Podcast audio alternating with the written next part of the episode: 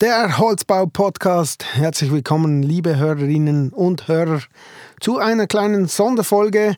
Heute ohne Gast, sondern nur mit mir über das Thema Führung und diverses.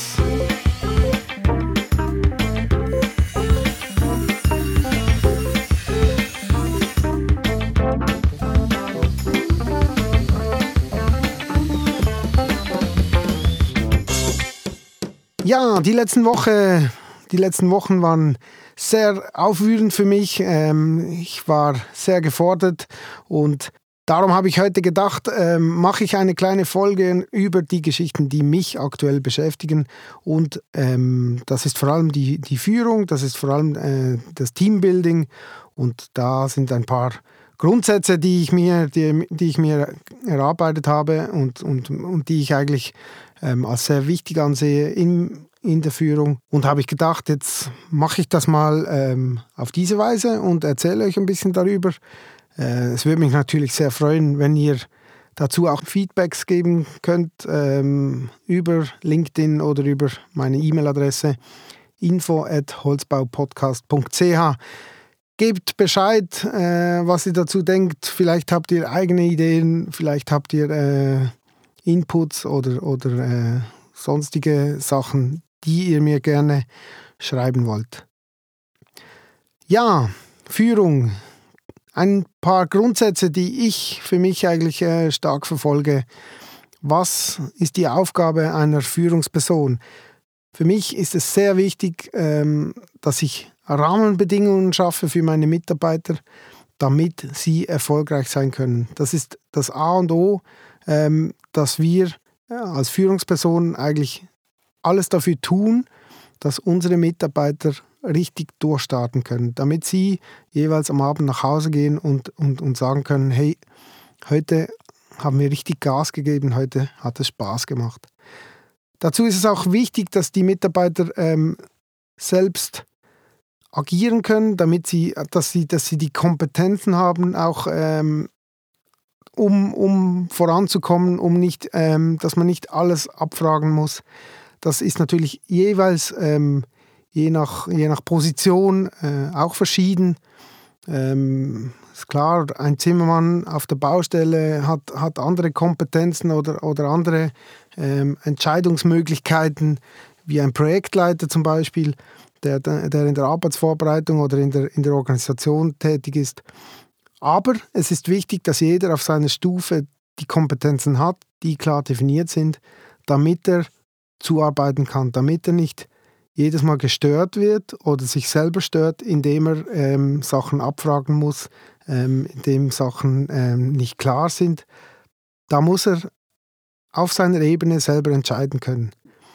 Das benötigt auch Vertrauen, also es ist wichtig für uns als Führungspersonen, das Vertrauen auch zu schenken, ähm, den Leuten den Weg zulassen, dass sie auch selber agieren können, aber klar einfach die Rahmen, ähm, die Leitplanken setzen, inwieweit sie das selber können, aber die müssen schon auch äh, genügend breit sein, dass er, dass er vorwärts kommt. Ein ganz wichtiger äh, Bestandteil oder ein ganz wichtiger Punkt für mich in der Führung ist es auch, dass jeder Mitarbeiter so eingesetzt werden kann, wie er am besten funktioniert. Jeder Mitarbeiter hat seine Stärken, aber auch seine Schwächen. Das ist beim Menschen normal und da ist es wichtig für uns als Führungspersonen, ähm, dies zu erkennen und dann eigentlich auch so umzusetzen, dass wir dem Mitarbeiter eigentlich die Möglichkeit geben, das machen zu können, wo er Freude hat, das machen zu können, wo er stark ist, wo er, wo er seine Stärken voll ausleben kann und ihn ein Stück weit auch zu schützen vor den Sachen, die er eigentlich weniger gut kann oder, oder auch weniger gut ähm, macht. Das ist ganz wichtig. Ähm, das natürlich auch immer im Rahmen. Man muss, muss gleichzeitig muss man auch muss man es auch schaffen, die Leute teilweise vielleicht mal in, ins kalte Wasser zu werfen. Man muss sie auch fordern, nicht nur ähm, nicht nur fördern, sondern auch fordern. Sie, sie brauchen schon auch den Drang dazu, vielleicht gewisse Sachen äh, ausprobieren zu müssen oder, oder halt eben in, in, in unangenehme Situationen zu kommen. Aber das muss immer im Rahmen sein. Da müssen wir eigentlich jeweils die Unterstützung auch bieten. Also das heißt, einerseits ins kalte Wasser werfen, aber immer punktuell auch so un zu unterstützen, dass, dass sie nicht komplett versaufen. Auf, auf gut oder auf Halbschweizerdeutsch gesagt. Es ist wichtig, dass wir, dass wir klare Strukturen haben in den Teams, so dass ähm, eigentlich, und, und da bin ich, bin ich absolut der Meinung, dass wir auch, auch eine Führungsstruktur haben müssen, die klar ist, dass jeder eigentlich weiß, wer ist, wer ist im Organigramm oben an mir, ähm, wer ist unten an mir, wer ist links, wer ist rechts, damit ich mich orientieren kann, damit ich äh, weiß, wohin ich muss, wenn ich ein Problem habe und wo, wohin ich ähm, auch, auch mal, wo, wo ich mich auch durchsetzen kann äh, gegenüber jetzt äh, einem, einem Mitarbeiter. Dazu gehören auch Ziele. Es ist sehr wichtig, dass wir wissen, wohin es geht, dass wir, dass wir unsere, unsere Ziele, unsere Visionen, dass die Leute die kennen, dass die Leute die Intus haben, damit sie auch, das ist auch sehr wichtig, damit sie ihre Kompetenzen oder ihre, äh, ihre Entscheidungen immer im Sinne des Ziels, im Sinne der, des Weges, ähm, wohin, wohin die Firma gehen soll. Das ist eine, eine sehr schwere Aufgabe auch, dass wir eigentlich allen Mitarbeitern unsere, unseren Weg oder, oder unser Ziel eigentlich erklären können, dass sie das alle begreifen, dass sie wissen, in welche Richtung es geht. Nur so können sie auch auf, ihrem, auf ihrer Position selber entscheiden. Fehlerkultur ist ein Thema. Auch ganz wichtig, dass man dazu stehen kann, wenn was schief läuft. Das gehört auch dazu. Nur wer Fehler macht, äh, entwickelt sich auch weiter.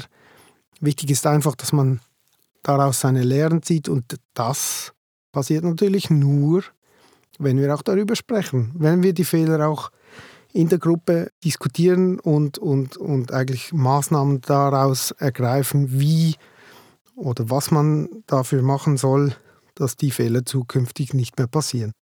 Was aus meiner Sicht auch sehr wichtig ist, das Organigramm so aufzubauen, dass man nicht mehr als sieben Leute unter sich hat. Das ist einfach von der Struktur her sehr wichtig und, und auch nicht ganz einfach umzusetzen, so dass man jeweils eine Gruppe, wie man das auch immer nennt, ob das dann äh, Gruppenführer oder der, der äh, Gruppenleiter ist, aber immer mit, mit, mit sieben Leuten.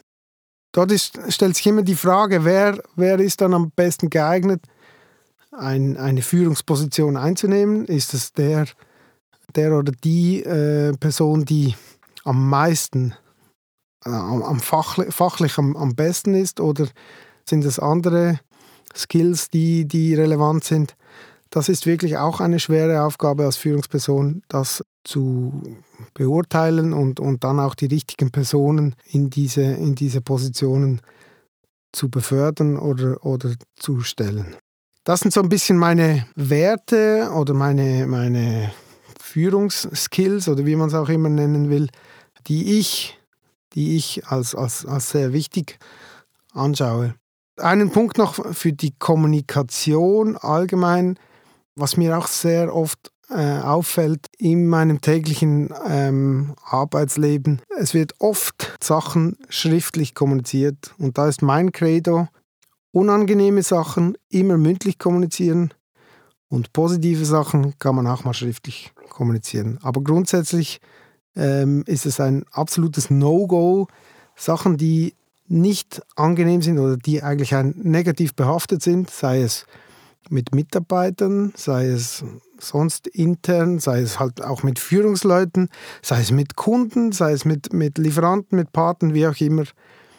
Unangenehme Sachen per Mail oder, oder sonst schriftlich zu, zu kommunizieren, ist einfach immer sehr unglücklich. Und darum empfehle ich das grundsätzlich sein zu lassen. Positive Sachen kann man auch mal per Mail machen, auf jeden Fall. Man kann natürlich auch, wenn man, wenn man mit jemandem etwas ausdiskutiert, ein Mail im Nachgang schreiben und, und das nochmal kurz die wichtigen Sachen zu proto protokollieren. Aber grundsätzlich unangenehme Sachen nicht schriftlich, sondern immer mündlich. einen weiteren Punkt, der jetzt nicht direkt mit Führung zu tun hat, aber halt äh, ja für, für euch als, als Führungspersonen halt schon auch noch wichtig. Das habe ich in der Vergangenheit, vor allem wo ich noch, noch mit, mit einer Produktion im Hintergrund gearbeitet habe, erkannt. Wir haben sehr oft über, über Prozessoptimierung gesprochen, äh, Lean Production war, war ein Thema. Und da ist für mich einfach das wichtigste Credo, Prozesse optimieren, sei es in, in der Produktion, sei es im Verkauf, sei es in, in der Administration, wie auch immer. Das geht erst dann, wenn man genügend Arbeit hat. Also schaut, dass ihr zuerst die Prozesse oder, oder grundsätzlich die, die Organisation ähm, mit Arbeit füllt. Also wenn das eine Produktion ist, schaut, dass ihr zuerst genügend Aufträge habt, füllt die Produktion erst einmal und erst dann kann man wirklich Prozessoptimierung betreiben.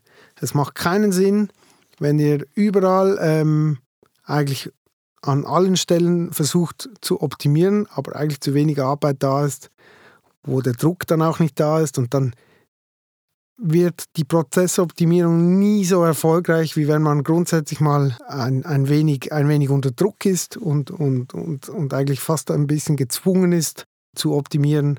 Das ist, macht, macht alles viel einfacher. Darum wirklich mein, mein Tipp an euch Führungspersonen, schaut, dass ihr, dass ihr zuerst mal die Leute unter Druck bringt mit vielen Aufträgen und geht dann dahinter mit, mit Prozessoptimierung und nehmt die Leute mit. Das ist ganz ein wichtiger Punkt. Prozessoptimierungen oder, wie, oder, oder auch das mit der Fehlerkultur immer mit den Leuten zusammen. Ganz wichtig, dass, dass, äh, dass, dass die Sachen nicht von oben herabkommen. Ähm, wir haben das auch in der Folge mit, mit Luca Föhn schon gehört, wenn es darum geht, ein, ein, ein Software, äh, eine Software äh, zu implementieren oder das sind verschiedene Geschichten. Da müssen wir immer schauen, dass wir die wichtigen Mitarbeiter, was eigentlich unser höchstes Gut ist, äh, mit im Boot haben, dass wir da nicht zu viele Sachen von oben herab in die Organisation reinbringen. Und das, denke ich, gehört zur modernen Führung dazu, dass man, dass man nicht zu viel von oben herab agiert, sondern eigentlich immer die Leute so mitnimmt, dass man, dass man auf Augenhöhe agieren kann, dass man miteinander gewisse Sachen entwickeln kann. Das ist äh, sehr wichtig, weil schlussendlich funktioniert, funktionieren die Organisationen nur dann, wenn alle Leute am gleichen Strang ziehen. Ja, zum Schluss äh, wiederhole ich vielleicht kurz nochmal meine, meine wichtigsten Punkte in der Führung. Also Rahmenbedingungen schaffen, dass der Mitarbeiter erfolgreich sein kann, Kompetenzen definieren, dass er äh, selber entscheiden kann, Vertrauen schenken, dass die Leute auf ihrer Stufe selbstständig agieren können. Dann jedem Mitarbeiter so einsetzen, wie er am besten funktioniert, dass er Dinge machen kann, die er gerne und gut macht. Versuchen, ähm, den Mitarbeiter von Sachen zu befreien, die er ungern macht und die ihn je nachdem verunsichern.